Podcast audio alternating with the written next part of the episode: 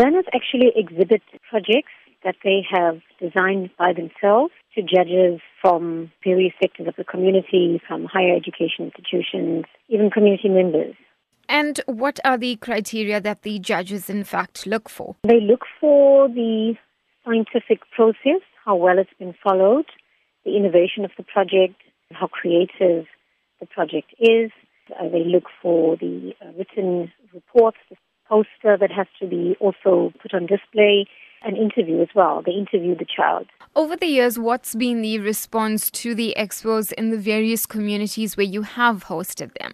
We have a lot of interest from this year. There seems to be uh, a challenge that we're facing with the number of entries being reduced for some reason.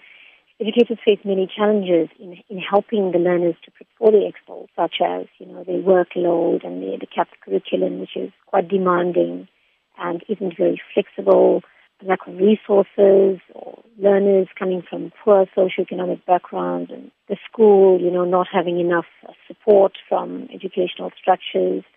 We try and workshop as many schools as possible. Invites are sent to schools. We do teacher training workshops, judges training workshops. Now, for a learner who sees themselves as a future scientist contributing to South Africa, to the world, and maybe even a teacher who believes they have a child in their class that has that potential, is it too late to enter the expo? They can still enter, but there are, like I said, there are these criteria that needs to be met.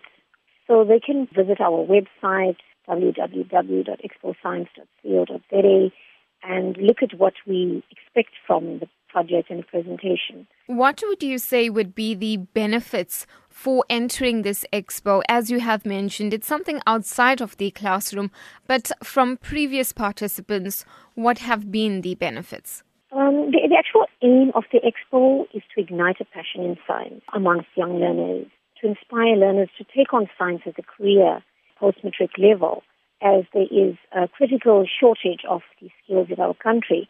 Uh, all things that they, you know, they learn and they develop through presenting their project. What grades is this expo open to? At a regional level, the expo is open to learners from grade 5 to 12, and from there, learners are selected to represent uh, the province at our International Science Fair, which is held in Johannesburg. And at that level,